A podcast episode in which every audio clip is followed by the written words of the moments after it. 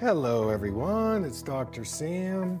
I'd like to welcome you to my Eye Clarity podcast. This is a show that offers cutting edge information on how to improve your vision and overall wellness through holistic methods. I so appreciate you spending part of your day with me. If you have questions, you can send them to hello at drsamberne.com. Now, to the latest Eye Clarity episode.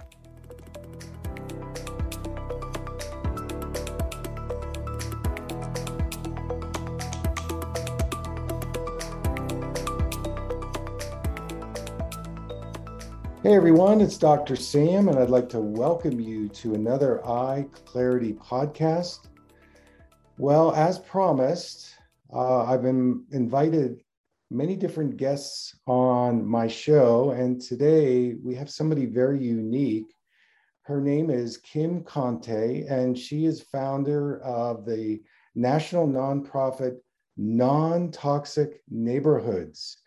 And she is an amazing person who I really admire. I met her on her Instagram posts, and she has assisted over 200 cities, counties, and school districts to ban glyphosate and take organic and regenerative land management policies and legislation online. So she's trying to clean up the environment in all these common lands like parks and golf courses and places where people congregate and we don't realize how toxic these places are. And she is supportive for of course parents pet owners schools and universities landscape and professional uh, manager uh, city managers government officials so, Kim, I want to bring you on. Uh, thank you for joining us today. Tell me your uh, story on how you started this uh, non-toxic neighborhoods and how it how it's come about. Sure, and thank you so much for having us. Um, it it found me. My background's in traditional advertising, and I had no idea kind of this is where um, I would end up, but it happened just by wanting to be able to protect my children and feeling like as a parent I had failed them. You know, we have our kids, we love them, we want to enjoy them and make sure they're in an environment where they're able to thrive. So when we were living in Bermuda, Bermuda as a country had banned glyphosate due to its negative health impacts um, back in 2013. So when we moved to California after we left Bermuda, we just assumed California would be organic and everybody's surfing and living this healthy lifestyle, only to find out that my son's elementary school was using Roundup to show the children where to run in a circle on, you know, on the turf for the running club. And, uh-huh. you know, that was my aha moment. And, and I guess mm-hmm the failing part came from not finding out about this until my boys have played baseball, um, you know, since they were old enough to run, basically. And, mm-hmm. you know, finding out that it's unfortunately still common practice to utilize both Roundup and 2,4-D, which is, you know, the scariest herbicide most people don't know about. And it's 50% mm hmm of what makes up Agent Orange is used where they play. It's used, you know, mm-hmm. in the fields at schools. It's used, you know, by your Roundup living neighbor. so, you know, we we just wanted to work to fix this. So we worked with the city of Irvine and Irvine Unified School District back in 2016 to adopt organic land mm-hmm. management. And in the beginning, a lot of it was trial and error. You know, we had to make sure mm-hmm. that these policies were sustainable or it would have gone back to utilizing um, harmful pesticides. And, you know, children and pets, um, we're, we're big animal lovers, and children and pets interact with their environment so um, aggressively at times. You know, they're lower to the ground, hand, hand and mouth behavior. You know, dogs are even eating the grass that potentially has been treated with 2,4-D which is actually applied directly to the turf. And it's it's something that we just need to let other parents become made aware of. And again, I, I just felt like I should have known that. You know, we, we do all of these things to try and protect them. But for my third grader, you know, Mike was in third grade before we found out about this. So all of those years of exposure, we can't undo. So our, our goal is to basically not be needed in 10 years and work to get every ball field, park, um, and city free of these harmful pesticides. Yeah, that's such a an inspiring story. And you know, you're right. People don't recognize or realize the toxic effects of these pesticides. I mean, from my side of it, because I've worked with um, you know autism and ADD for many years, I see a lot of the well biochemical imbalances, and I'm testing them. That I go, oh my gosh, this is just um, you know horrible. You know, and you ask parents, well, where where are you playing with your kids? And you know, they're playing baseball, they're at the park, and then the pets too. You know, our dogs and cats. So um, you know, you came on my radar, and um, you know, I was really interested in how you navigate this from a political point of view. What's the process that you actually go through? in creating this awakening? I, I honestly think the the process um, has been a lot um, easier to fine tune once we just decided to stay solutions based. So we've mm-hmm. all been marketed to us that Roundup and these other, you know, harmful pesticides are safe. You you know, it has an EPA registration number. Environmental Protection Agency. So you just assume that the EPA wouldn't allow these toxins into the market unless they've been proven safe to do so. And I think humans are trusting. We trust that if a city park is utilizing something near playgrounds or a school district is using something that has been proven safe. And the more we looked into the EPA, the more that we learned with our advisors that we're so grateful for you know they they helped explain how broken our regulatory system is so the mm-hmm. epa doesn't even test the inert ingredients which can make mm-hmm. up to 98% of the total product is never tested Amazing. right yeah, and they have accumulative true. impacts synergistic impacts so we know how they harm us we share with city staff school district policy influencers you know, kind of the bad news up front.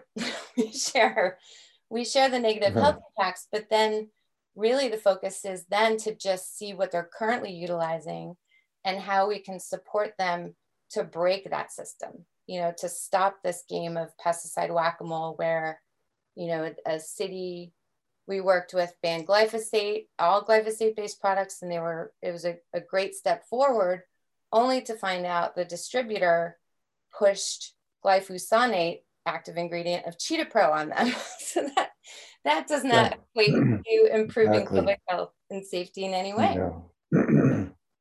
so we stay solutions based and we have mm-hmm. um, the goal of making sure that nobody has to reinvent the wheel. So again, we learn through trial and error what works, what doesn't work, and working mm-hmm. with city staff and just you know we, we mm-hmm. don't recommend going to elected official unless you're stonewalled by the city staff then it's then you kind of have to increase the pressure a little bit yeah you need to have the leverage i guess to to be able to go to the politicians because it's so uh, invasive in terms of the pesticide use and it's just normal and natural that that's uh, what they do and again from my perspective in holistic uh, medicine functional medicine I've seen what these pesticides do to the brain, what they do to the immune system, and people having chronic inflammatory diseases. And, you know, you can't be helped by that. And of course, with children, this is a really uh, essential thing that we take these pesticides out of our public spaces to protect our children. And I feel that in a lot of ways, our public health system is broken and the way you're going about it is brilliant because you're you're doing it more on the grassroots local level and it's built momentum. I mean, here you have over 200 cities, counties, school districts that have awakened around this this problem. So we talked off air, and there's a project you're working on right now that you're really passionate about. Could you share with the audience uh, what you're what you're doing? Sure. So you know, in this work, trying to move towards organic and regenerative land management, it's just one piece of the puzzle. you know, you remove a delivery system of harm in city parks, and then we find out that it's only replaced with a cell tower or you know something else that potentially can negatively impact our children. And the body burden on them is, you know, something where they don't have really many spaces to escape from these exposures. So we worked with our partners at Center for Democratic and Environmental Rights, CEDAR for short, and um, we drafted a model um, ordinance for Children's Environmental Bill of Rights that will bring back the power that our local elected officials need. You know, they take an oath to protect public health and safety, but in many ways, um, industry is so powerful with their lobbying and and just being able to kind of control the system that we we saw the need for this because once you work to get an organic policy adopted, then we're helping cities get a moratorium for synthetic turf installations. You know, there's lead in the blades, the infill is an issue. So, this mm-hmm. way, we wanted to be able to holistically protect children and empower mm-hmm. elected officials to be able to do that. You know, that's really great. Uh, another problem that I see with uh, all this pesticide exposure is how it gets into the water. Mm-hmm. And uh, once it gets into the water and you're drinking it, um, game over. And so, you know, being proactive and going after these uh, these different uh, pesticides and going into the communities is really fabulous. And so, my listeners are going to be piqued by this. And so, how can they get involved? How can they connect with you? And uh, what can they do in their local community to create change? Simply request a meeting with city staff. We will provide talking points, meeting materials. Our advisors have been great. They will work to get peers of theirs who are based wherever the community city is to testify mm-hmm. and support and, and share the health impacts because a lot of our mm-hmm. pesticide applicators and city staff are unaware of the true negative health impacts and consequences. And to your point with the watershed, um, we've had so much activation in Florida as a result of the red tides. You know, we just are getting out of a really bad one that impacted St. Petersburg, and we're working with St. Pete's, who just purchased a Foamstream machine, which uses foam and technology to eradicate weeds and weed seed beds in place of chemical use. So mm. it, hmm. it's just it's well it's a no-brainer. Like we we need mm. all of these cities to adopt this type of land management because again to your point it's not just impacting our our children it's impacting our watersheds it's in our rain uh, we're working with a researcher in Florida. He's the one that did the study on the the sea cows, the manatees, and that um, I saw that.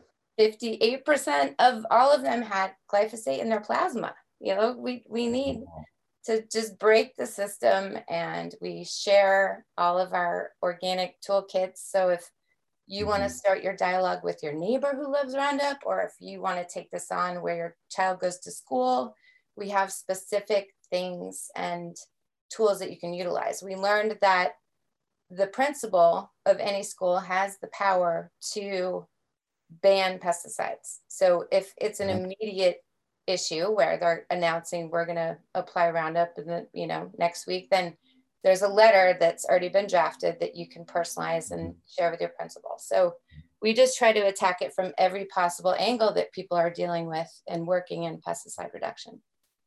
Mm-hmm.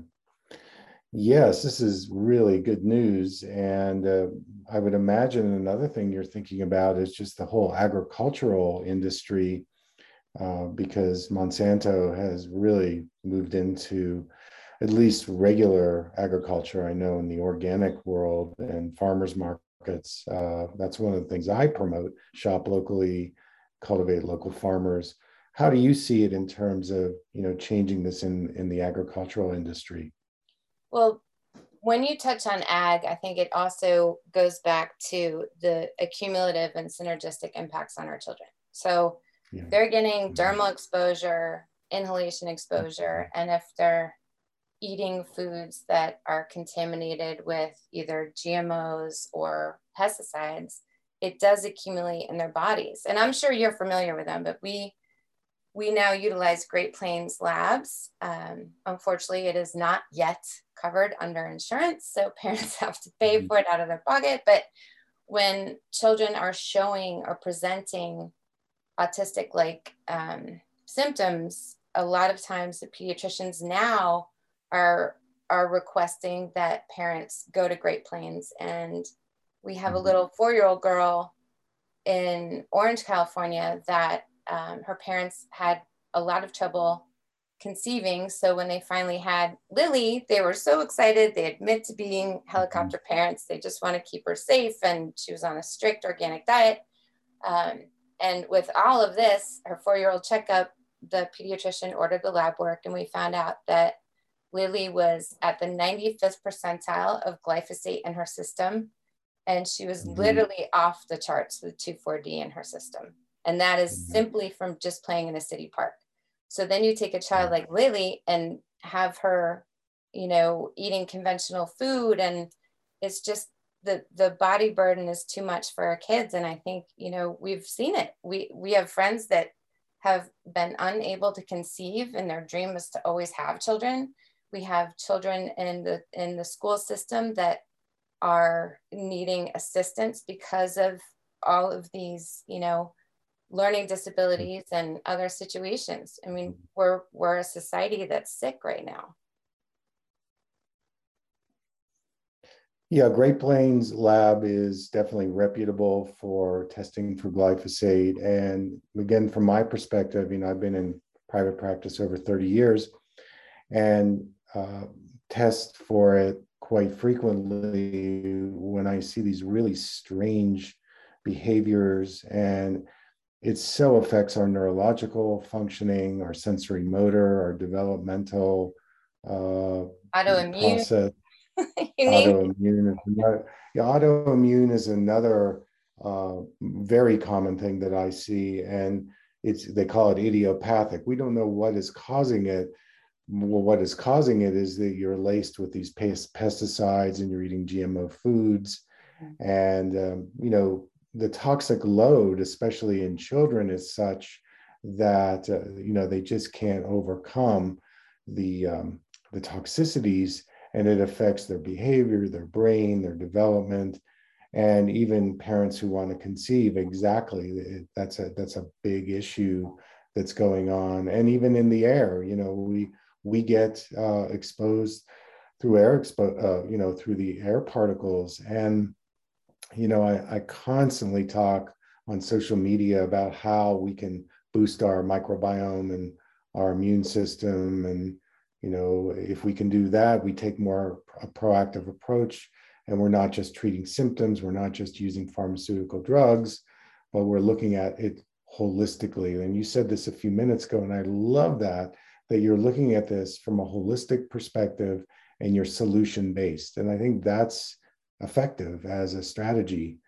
So, uh, Kim, how can people get in touch with you? What what are the channels that you prefer for us to to connect with you? Sure. So through Instagram, um, that's how you found us. Through our website, we have mm-hmm. a section where you know if you're a pet parent, parent, uh, golf course superintendent, there's different areas where you can connect with us, and then the team will immediately work with you to support your efforts from the first step of pulling the pesticide usage report. So we get an idea mm-hmm. of what your city or school district is currently utilizing. So then we can work to get solutions and organic alternatives. Um, one thing to be cautious of is the greenwashing that's happening right now.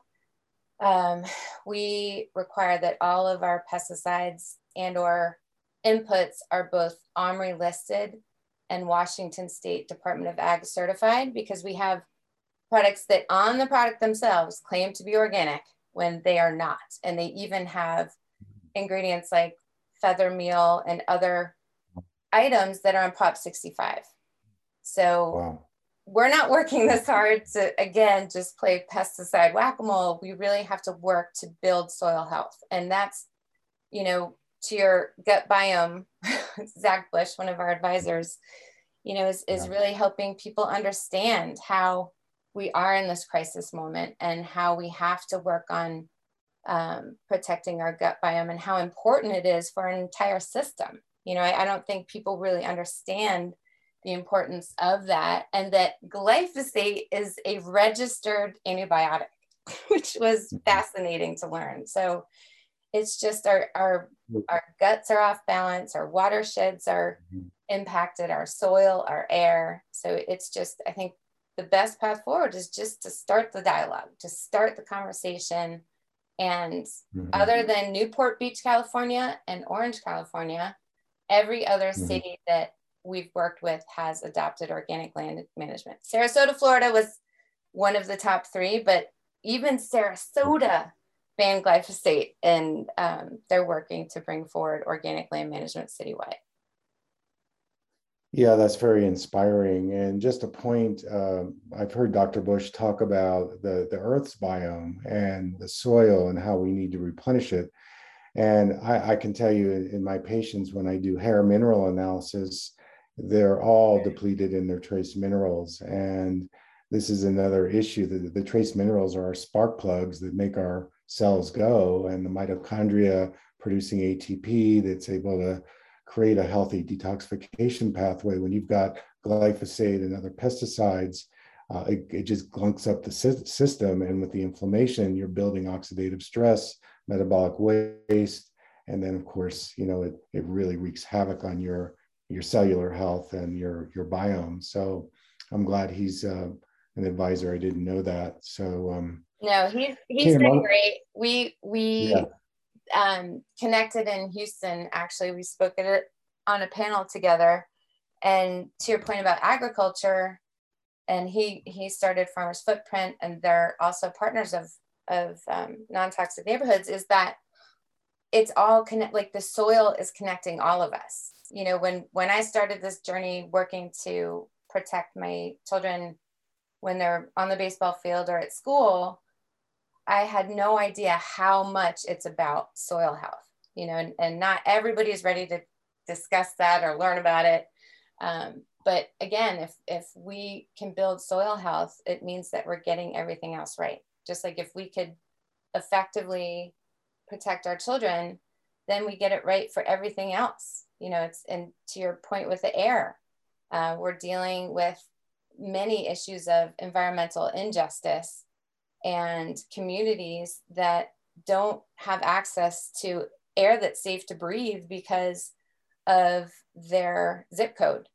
You know so it's working to get those protections in place. And we were so excited the united nations invited us to be on their north american panel for children's environmental rights. So we really mm-hmm. hope that these major influencers can do more than have these very um, insightful meetings. You know, we're past that point. We need the United Nations, we need our elected officials from the city level to the state level to the federal level to get policies online with teeth.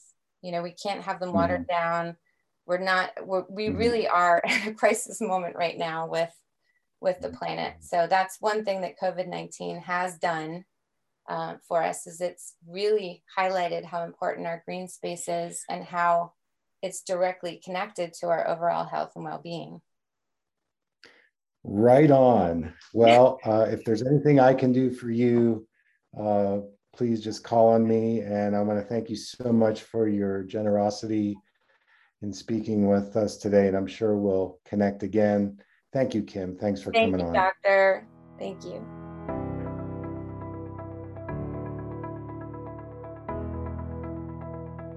Thank you for listening. I hope you learned something from the Eye Clarity podcast show today. If you enjoyed the episode, make sure to subscribe on iTunes or Spotify and leave a review. See you here next time.